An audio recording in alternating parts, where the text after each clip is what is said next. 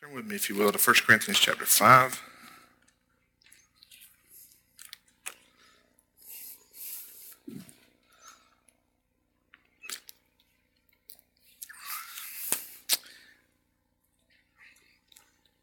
So glad to see James back with us. Y'all continue to pray for him as he's continuing to recuperate. Pray for Keisha as she's continuing to try to have patience. Let's pray. Father, we are so very thankful, Lord, that we're able to be in your house this, this morning. God, I am so thankful that, that you are holy. I'm so thankful that you love us. And while we were yet sinners, Lord, you still died for us. God, that, that never needs to cease to blow our minds. How loving and merciful and gracious you are. And so, Father, I pray that this morning as we open your word and we listen to the very words of God, Lord, that you would speak to us, that you would open our hearts and our minds and our understanding. Lord, may it be nothing that I say, but Lord, everything that your Holy Spirit is speaking to hearts this morning. And God, I pray that if there's people here that need to be saved, that today would be the day. If there's people here that need to join this body and, and, and go on this mission with us, Father, I, I pray that today would be that day. Lord, just help us in all the things that we do to give you the glory and the honor and the praise and the worship that you're due. For in Christ's name that we pray. Amen.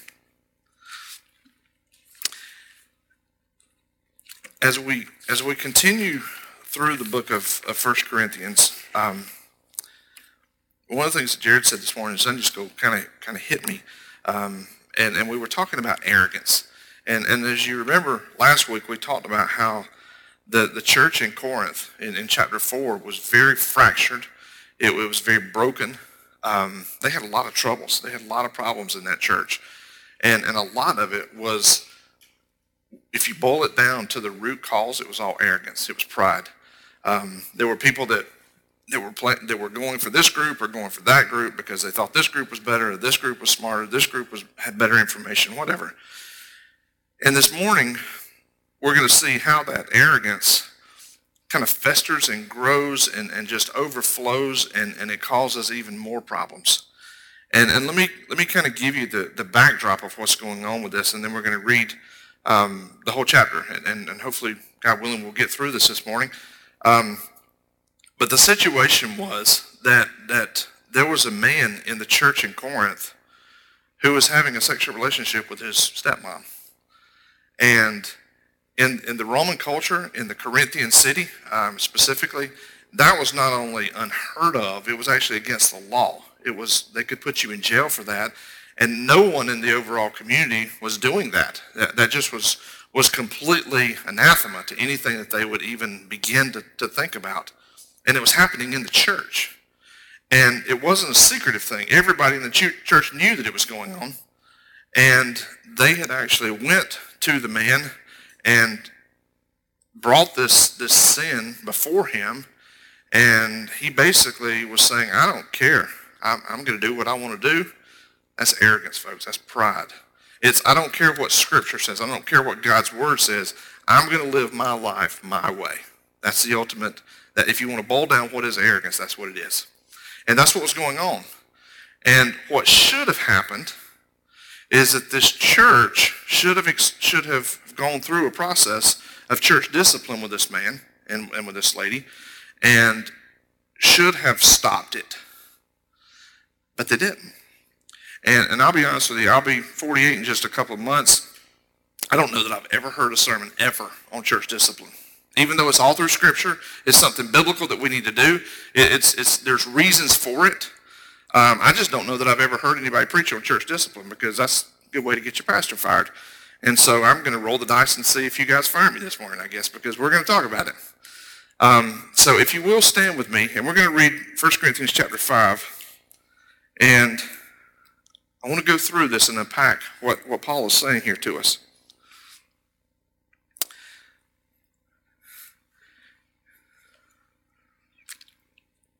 He says, it is actually reported.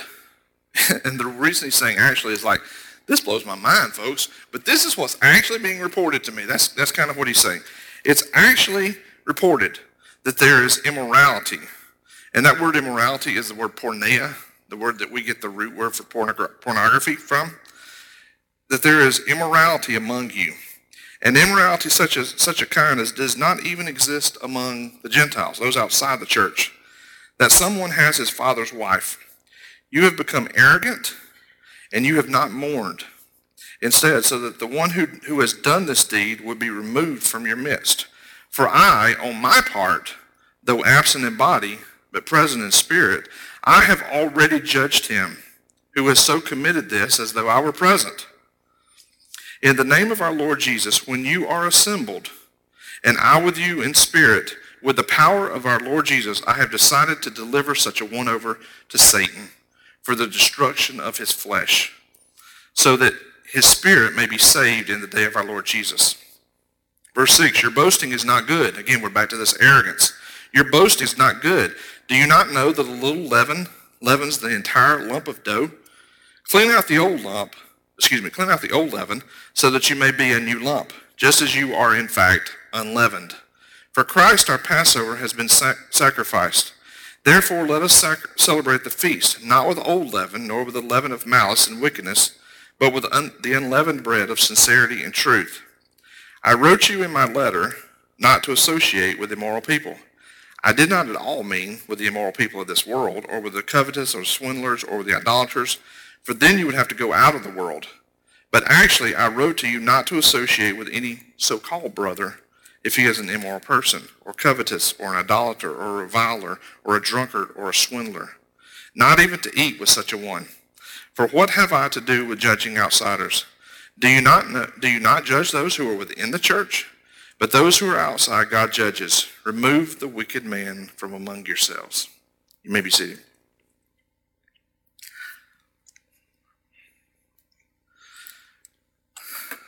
Before I actually start digging in verse by verse like we typically do, um, I want to just kind of lay the, the framework, lay the foundation. The church, the word church, the word ecclesia, if you want to use the biblical word, the, the, the Greek word, the word ek means out of. Kaleo, which is where we get the ecclesia part, um, means called. So the ecclesia, the church, is the called out body of believers. It's not this physical building. It's not even this entire group, maybe. It's those who are part of the family of God. And Jesus died for those people, every one of them. And his blood is being poured over them and is causing them to be saved and to be sanctified and to ultimately be brought into his glorious kingdom. And because Jesus loves the church and because he has died for the church, he wants the church to be pure, and he wants the church to be holy, and he wants the church to be righteous. And in, in our day and time, um, people take, take passages like Matthew chapter 7 where it says, do not judge lest you be judged. And they take that verse and they completely take it out of context, and, and they, they want to twist it to say that ultimately what that means is anything and everything goes. That we, we just have to be complicit in everything. If, if anything is sinful, you can't call it sinful because then that makes you a judger. It makes you someone who is judging another person. And what Paul is saying here is that judgment is not only okay, it is absolutely required within the church. Now, outside of the church, we're exactly correct. We have no business judging. And, and that's what he's going to go on to explain here in a minute. But, but there's a very different, there's a very good distinction between the ecclesia, the church, not all of the people, not the building, but the believers, the people who say, I am a believer in Jesus Christ. I stand on what God's word says. I am going to commit my life and ultimately my eternity to this word. That's what a believer is.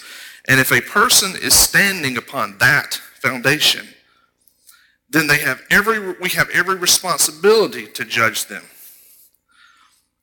But, it, but here's the important part. It's not a judgment that is that's supposed to be critical or that is for the purpose of pulling them out of, of the church or out of the body or out of the kingdom of God or anything like that. The purpose of judgment is always redemptive. That's the purpose. That's why we have church discipline. And, and there's, there's really two reasons. There's, and I'm going to unfold this in just a moment. But there's two, two reasons. It's twofold why we have church discipline. One is so that the church can be made more and more and more and more pure and more and more and more and more holy. Because ultimately, if you read the end of Ephesians, we're, we're the bride of Christ. We're supposed to be made into the image of our Savior. We're to be, he is going to be getting out the wrinkles and the spots and the blemishes out of our lives. That is most easily done when we practice godly biblical church discipline. The second reason that, that church discipline is important, and I think this is probably the, the most important one, is because as we talk about evangelism and outreach and those kind of things, if the community looks at Rice's Creek, let's just use this as an example. If, if the community looks at Rice's Creek and they say, that man is sleeping with his stepmom, and that guy's cheating on his taxes, and and that lady is is um, you know she she's doing things that she shouldn't be doing. She's a perpetual liar.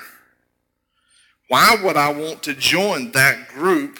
Because they're just like us. Why why why would I go in and commit my Sunday mornings when I can be out on the lake or fishing or hunting or, or going to the ball game or doing whatever I wanted to do, sleeping in? Why would I take that time and go sit in a boring service where I got to stand up and sit down, stand up and sit down, sing songs, listen to a guy talk. Why would I do that? Because you guys are just like me, and you're just like all the people that hang around my water cooler at work. So if there's no difference, what's the point? That's our issue. That's, that's why the church is, is falling today. And I don't, I'm not talking about Rice's Creek. I'm talking about the church universal, the, the, the called out body of believers. That's why we're not making an impact is because we're not holding each other accountable. And we're not saying, I see sin in your life. Let me help you walk through that. Let me help you come back to God. Let me help you get that junk out of your life so that we are pure and so that we are righteous and so that we are holy, so that there's a distinction between us in the world. And that's why the church is falling. So let's, let's start going through this. In verse 1, it is actually reported that there is immorality among you, and an immorality of such a kind that does not even exist among the Gentiles. Do you see what he's saying? He says, you guys are messing up even worse than the world. You're saying that you're a blood-bought uh, person, uh, child of God. You say that he is your Lord and that you're his servant, and yet you're more wicked than the world. How is that even possible, is what Paul's saying. So the, the first issue is there's gross immorality in the Corinthian church. And, and we, if you look over at verse 9, he says, I wrote to you in a letter not to associate with immoral people. So he, this, is, this is public knowledge. Remember, 1 Corinthians is not the first letter that Paul wrote to the Corinthian church. There was four. We talked about that a few weeks ago. This is actually the second one. We don't have the first letter and apparently it wasn't canonical or, or it would be part of our Bibles. But Paul had already written to them, and in that previous letter, he had written, you need to stop associating with people like this man who is having a sexual relationship with his stepmom. You can't do that. That's not who we are. And so it was obvious that this had already come to, to everyone's attention. It was, it was public knowledge for everyone that this was going on and that there's gross immorality in that church. And, and folks, that just cannot happen.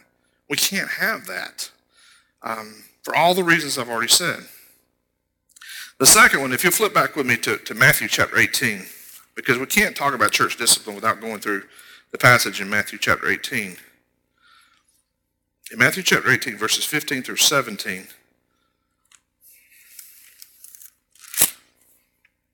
we're given exactly how we are to do church discipline.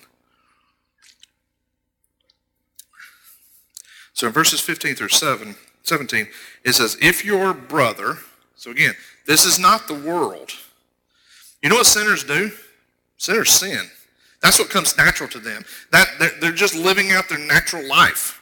So if, if they're a sinner, if they're outside of the body of Christ, if, if they are a child of Satan, and we need to be very black and white. This is what we have. What we have. We have children of God and we have children of Satan, and there is nothing in between. So if your brother, so this is talking about another child of God. So this is your brother or sister in Christ. So if your brother sins, you need to go to him and you need to show him his fault. How? In private. This is not something that we're going to broadcast to the whole universe. We're going to go to this person and we're going to tell him, hey, I see that you're doing X. Are you doing Y? Why are we to do that? Why is it supposed to be that way? If you look over in Galatians chapter 6, in Galatians chapter 6, verse 1, Scripture says, Brethren, if anyone is caught in any trespass, you who are spiritual, restore such a one in a spirit of gentleness, each one looking to yourself, so that you too will not be tempted. See, here's, here's the issue. Every one of us are broken. All of us. Every one of us still have a, a part of us that's carnal and that wants to sin, that wants to run away from God. God's fixing that, thank, thank the Lord. He's fixing that. He's correcting that. He's making us more into the image of his son, but that's still part of us.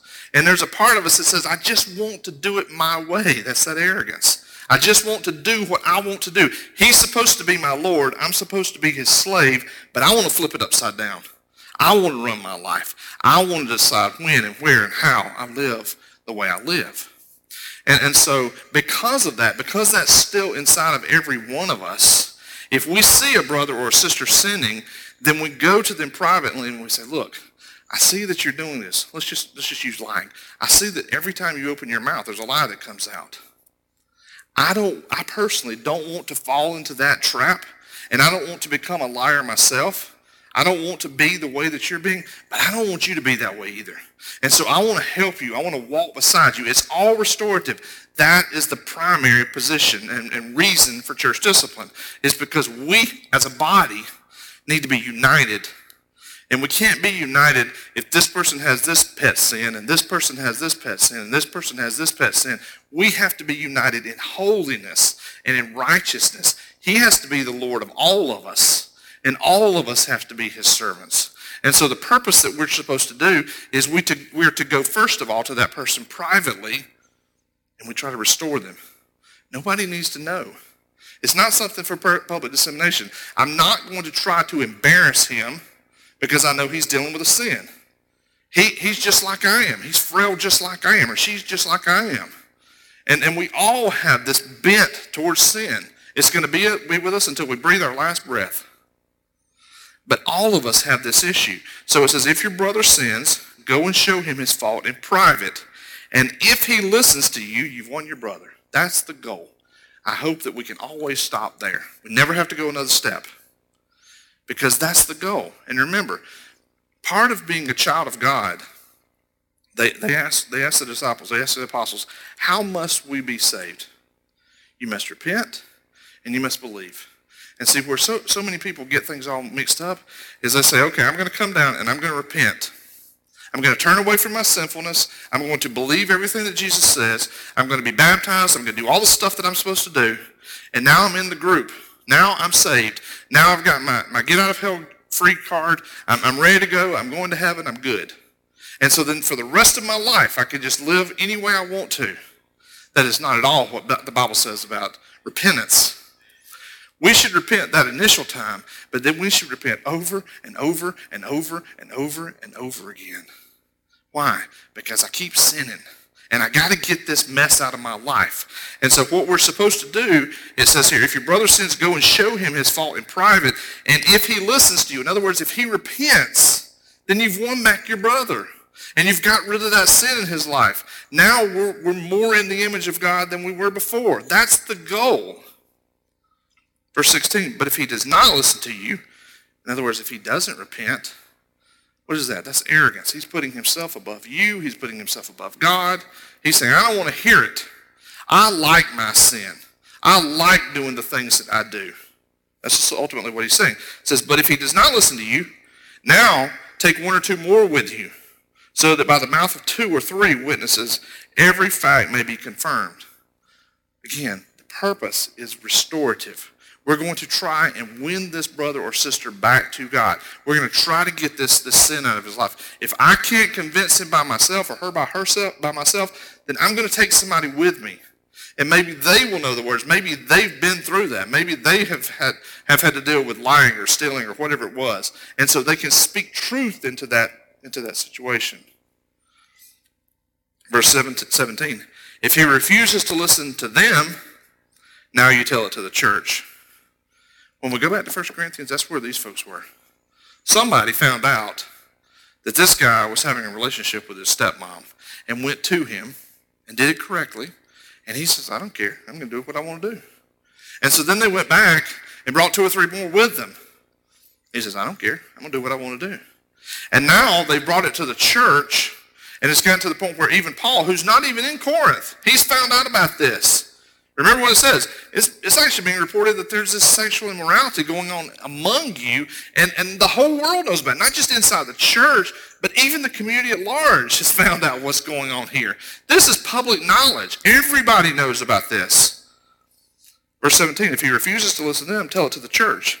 And if he refuses to listen to the church, let him be to you as a Gentile and a tax collector. You know who wrote those words? Matthew. You know what Matthew was? Tax collector. If anybody understood what this means, it's Matthew. Matthew was a man who had been hired by the Romans to go and essentially extort money from his own people so that he could get rich. And he knew the hatred and the animosity that all the Israelites had towards him. He understood that. And when, when Matthew writes this, if, if somebody, if you go to them privately and they don't repent, and then you take some folks with you and they still don't repent, and you bring them before the church and they still don't repent, you need to put them outside the church. Why? Because they cannot affect everybody else. It's this whole idea of leaven. Any of you who have ever made any kind of any kind of uh, bread with yeast it understand what this is talking about. Let me go back to 1 Corinthians chapter 5 again.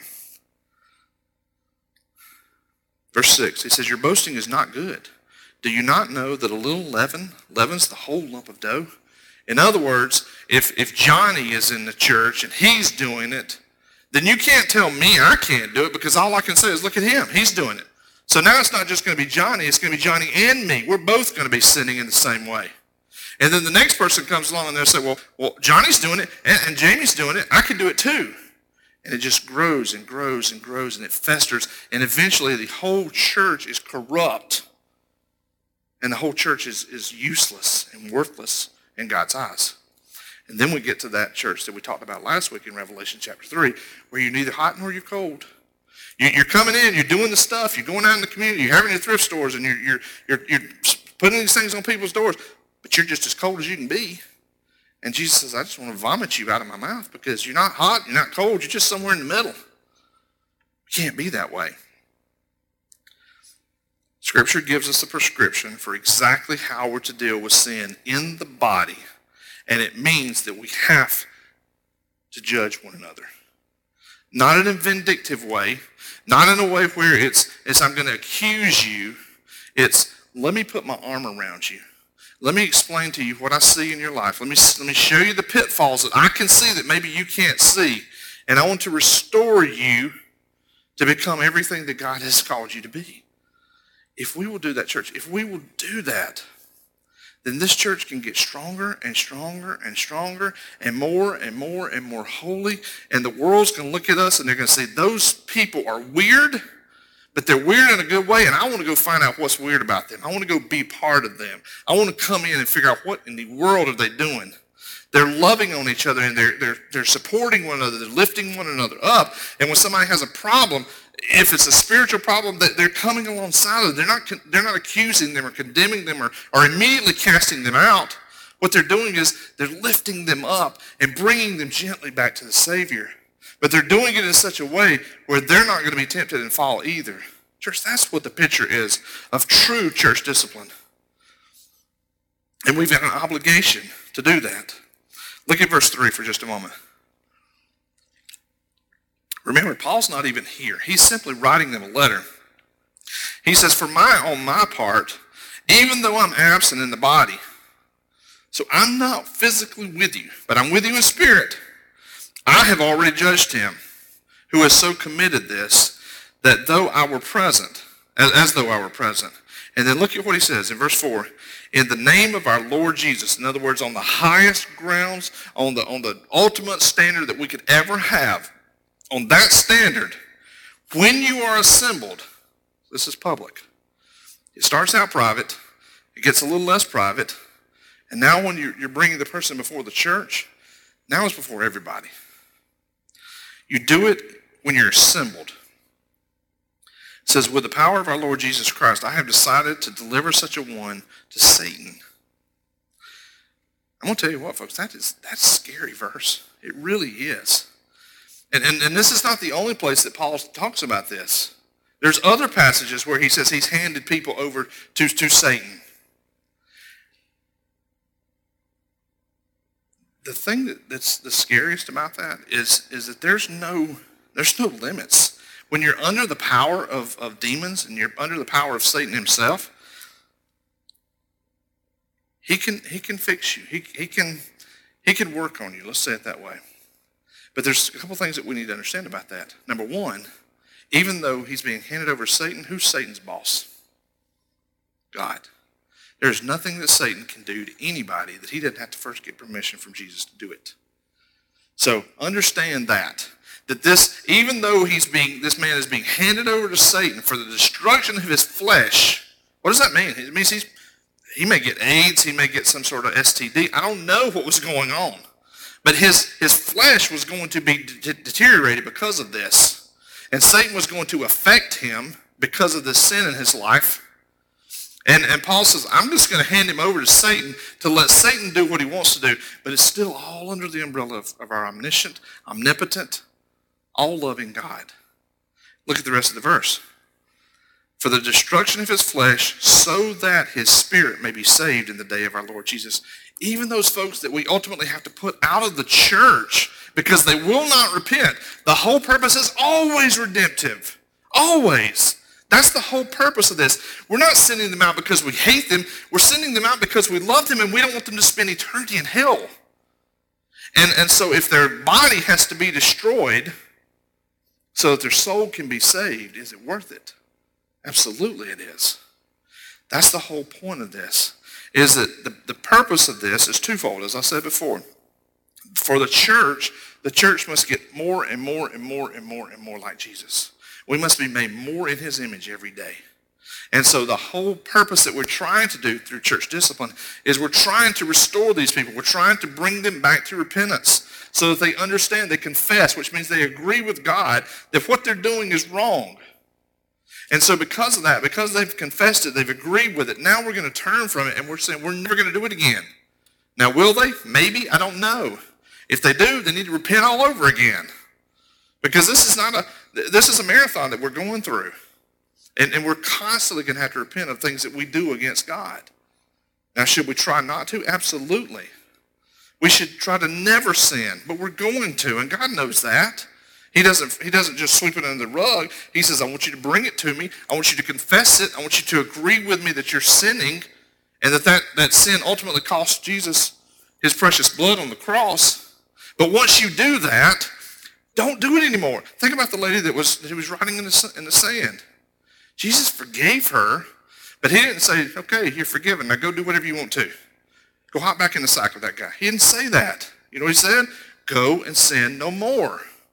We, we don't hear this in churches near enough. Sin is, is dangerous. The Bible says the wages of sin is death. This man that was being handed over to Satan for the destruction of his body, if his body is destroyed, I'm sorry, but he ends up dying. That's what happens. And we need to understand that we we all have little secret sins and things that we do that we think nobody's ever going to know. God knows. And that sin that's secret and hidden is just as dangerous and just as deadly as something that's out in the open. And so we as the body of Christ need to be getting this sin out of our lives. We need to be confessing it to one another. And we need to be walking with each other to prop each other up to get this stuff out of us. But then for the world, those who even ultimately go to the very end and have to be excommunicated from the church because of this sin that they will not repent from, the whole purpose for them too is so that their body, their souls would not be destroyed when Jesus comes back. That they would ultimately, it's just like the, the um, What's the, the, the prodigal son? He ends up at the absolute bottom wanting to eat the mess that the pigs are eating. And, it, and it's not until he gets all the way down there that he realizes, Folks that are living with my dad, they've got a whole lot better. And sometimes in our lives, we have to be handed over to Satan so that we get to the absolute bottom where there's no way that we can look but up. And that's the point that God is bringing us to, that he's bringing us back to himself. And, and I know that it's painful to go through those things. This man is, is, is having his body destroyed. He may have ended up dying because of this. But I hope and pray that this man ultimately turned back to God and, and, and in, for, in repentance confessed his sin and became part of this body again. I don't, I don't know, but I hope that was the case. But for us, there's going to be things in our lives where we need to confess it. We need to repent of it, and we need to come back. And, and I hope and pray that it never comes to the situation where we have to kick somebody out of church. But if we do, it's always, always out of love and hoping that they'll come back to the Savior. That's the purpose of church discipline. It's not vindictive. It's not mean-spirited. It's always pushing them out so that, so that Satan could have his way with them and so that God could use Satan to have his way with them so that ultimately they come back to Christ. That's the point. Now, a couple of other things I want you to see. Look at verse 11 with me. In verse 11, he's, he says, sorry, but, I, but actually I wrote to you not to associate with a so-called brother if he is an immoral person. Let that sink in for just a moment. This may be the person who's leading the music, maybe the person standing in the pulpit, it may be the person uh, teaching your Sunday school class. This is a person who is a so-called believer. He's a wolf in sheep's clothing, ultimately, is what he is. He says he's part of the family, but he's not. How do we know that? Because he has unrepentant sin in his life. And, and it's not just that he, he has sin, but he's been told that he has sin, and he doesn't care. He says, I'm going to be Lord of my life, if you're Lord of your life, Jesus is not Lord of your life. And if Jesus is not Lord of your life, you're not a Christian. I don't care how often you're here. That's what Scripture teaches us. And so he says, actually, I wrote to you not to associate with a so-called brother. And then he gives us some, some examples. It says, if he's an immoral person, that's that same word for porneia. If, if, he, if he's got this wickedness in him, or he's covetous, or he's an idolater, or he's a reviler, which means he likes to fight, or he's a drunkard, or he's a swindler. Folks, please understand, I'm not giving you these words. Scripture, God is giving you these words. If, if you see a person who claims to be a believer and they're immoral and they're covetous and they're an idolater and they're a reviler and they're a drunkard and a swindler, they're not a believer. It doesn't matter what they say. It matters who they are. And we need to understand that. And, and we need to be willing within the body of Christ to judge people. Because if I if, if someone, let's say it's me, okay, I'll just put all the spot on me. If someone comes to me and they say, Jamie, we see that you're an immoral person. We see that you're covetous. we see that, you, that you're an idolater. You put things above God. And, and, you, and you like to go out and fight. And you go out and get drunk every weekend. And, and you like to cheat people and steal from people. That means I'm not a believer. And you have a responsibility in the body of Christ to come and present that to me for the purpose of bringing me back to God.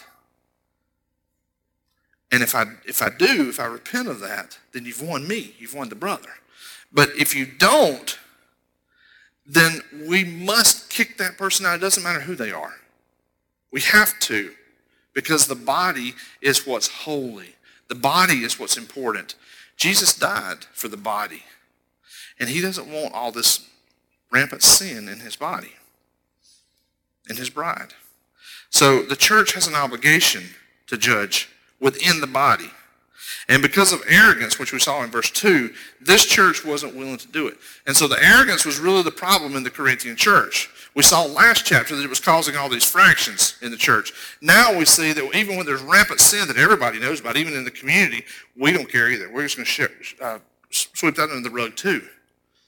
So arrogance was their problem.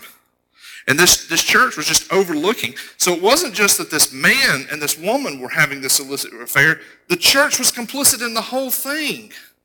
The church was accepting sin. We cannot do that because sin is ultimately what leads people to hell. sin is ultimately what leads people to death. And we cannot be condoning of that in any way, shape, or form. Now, does that mean that the world's going to look at us and they're going to hate us? Absolutely. They are. They put Jesus on a cross. Do you think they're going to love us? No. Because we're going to have to stand against things. We're going to have to stand against homosexuality. We're going to have to stand against abortion. We're going to have to stand, against covetousness. We're going to have to stand against drunkenness. We're going to have to stand against cheating and stealing and lying. We're going to have to stand on the things that Jesus stood on. And that's going to cause the world to hate us and maybe even kill us. But that is who the church is. That's what we have a responsibility to do. And the reason that the church in America, the reason that the church in the, in the world is not growing is because we're not willing to stand on that. Did you hear me? We are not willing to stand on that. And so we have rampant sin in our, in our churches. And, and please don't misunderstand. I'm not talking about Rice's Creek necessarily. I'm talking about the church universal. I'm talking about the body of Christ. And so what we have is we have rampant sin. And it's sin that we know about. And we're not willing to go lovingly to that person to try to restore them. And so because of that, the world looks at us and they say, you're no different than me. There's no truth to this Christianity thing. It makes no difference in your life. And so I'm just going to keep on doing what I'm doing. And they're going to happily march directly into hell. And it's all because we're not willing to take a, take a stand on the things that God takes a stand on. Now, that being said, it's not our responsibility, look at verse 10 and verse 13, to judge those outside the church. Verse 10, he says, I did not all mean that, um, I did not at all mean with the immoral person of this world, or with the covetous and the swindlers, or the idolaters, for, when you, for, for then you would have to go out of the world. Jesus said we have to be in the world, but not of the world. We have to live and work and, and, and have everything that we do inside of this world, this wicked world that we live in, but we don't have a responsibility to judge them. Look at verse 13. But those who are outside, God judges. But for us, we need to remove the wicked man from our from our from our um, from ourselves, from among ourselves. This is one of the most difficult things I think that we have to do, and I, and I think this is why we, nobody talks about church discipline, is because we have to make a distinction between those who are of the family of God and then we have to be willing to say everybody else is of the family of Satan. And nobody wants to say that because that ultimately condemns them to hell. And so we have to be able to draw this line. And for those of us who are part of the body of Christ, if we say that we're believers, then we have a responsibility to, to bring each other along, that we're working towards this, this sanctification, this holiness, this process of becoming more and more like God every day. We have a responsibility for that. And, and those who are outside the church, we don't need to be condemning them. God's going to take care of that. What do we need to do? We need to be taking care of ourselves so much that they're looking in saying, what is different about those people? And then we have an opportunity to share with them. You know what's different about me? I'm, I'm a liar just like you are. I'm an idolater just like you are. I take God's name in vain. I've taken God's name in vain just like you have. I've, I've looked with lust just like you have. So what's different? You know what's different? Jesus saved me. Jesus paid for my sins. Jesus has washed me in the blood of Christ. And now every second of every day, I'm constantly trying to repent and come closer and closer and closer back to him. That's what's different between me and you. That's what we're to tell the world. But they're never going to ask the question if they don't see a difference. So in conclusion, let me just ask you a few questions. Let me bring it home. Is there sin in our church? Is there sin in your life? Is there sin that, that you're harboring, that you're hiding, that needs to be dealt with? If it is, today's the day that we need to get rid of that. We need to just lay it at the foot of the cross. And, and if you know of someone else that has sin in their life, why are you not going to that person and sharing with them? Do you not love them? Because that's ultimately what it's about. You don't want them to come back to Christ. You want them to die in their sins. You want them to possibly have to be turned over to Satan for the destruction of their body. Folks, that's not love at all. So is there sin in our church? Secondly, if we see sin in the lives of our brothers and sisters in Christ, are we willing to confront them with the truth of the gospel in love with the hope of restoring them? Are we willing to do that? Th- that takes some guts. It really does. Because what you have to do is you have to look somebody dead in the eye and say, there's sin in your life. It, it's, it's just like Nathan. Nathan came before King David. And then he made up this story about this little this little lamb that everybody loved, and they, they slept with him and they everything. And and someone came in and took all their wealth and, and hid it and basically just slaughtered this little lamb. And then at the end of it, he looked the king, the most powerful man probably in the world at that time. He looked him in the eyes and said, "You are the man." Do we have the guts to do that? And the third question, excuse me, if we have sin in our lives and someone comes to us and looks us in the eyes and says, You're the man, are you going to repent? And are you going to humble yourselves and, and, and confess that, that, that that's true? And are you going to come back to God? Or are you going to be just like this man who says, I don't care. I'm going to be arrogant. I'm going to, I'm going to set the rules for my life. I'm going to do what I want to do. I don't care what you say. I don't care what the church says. I don't care what God says.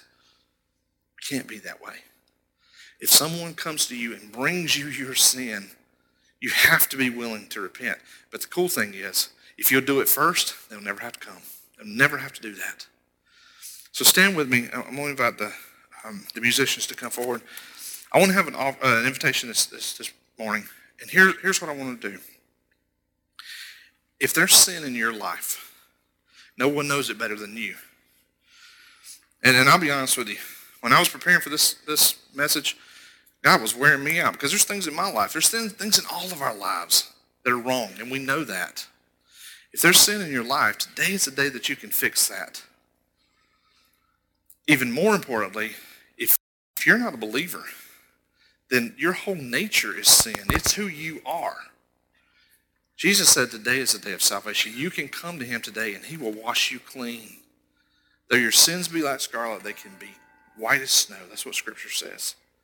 And if you need to join this church, if you want to be a part of us, to go out and take this gospel to the world and to be a distinct, clean, holy version of what true Christianity is supposed to look like, join our church. Join us and, go with us. Let's sing.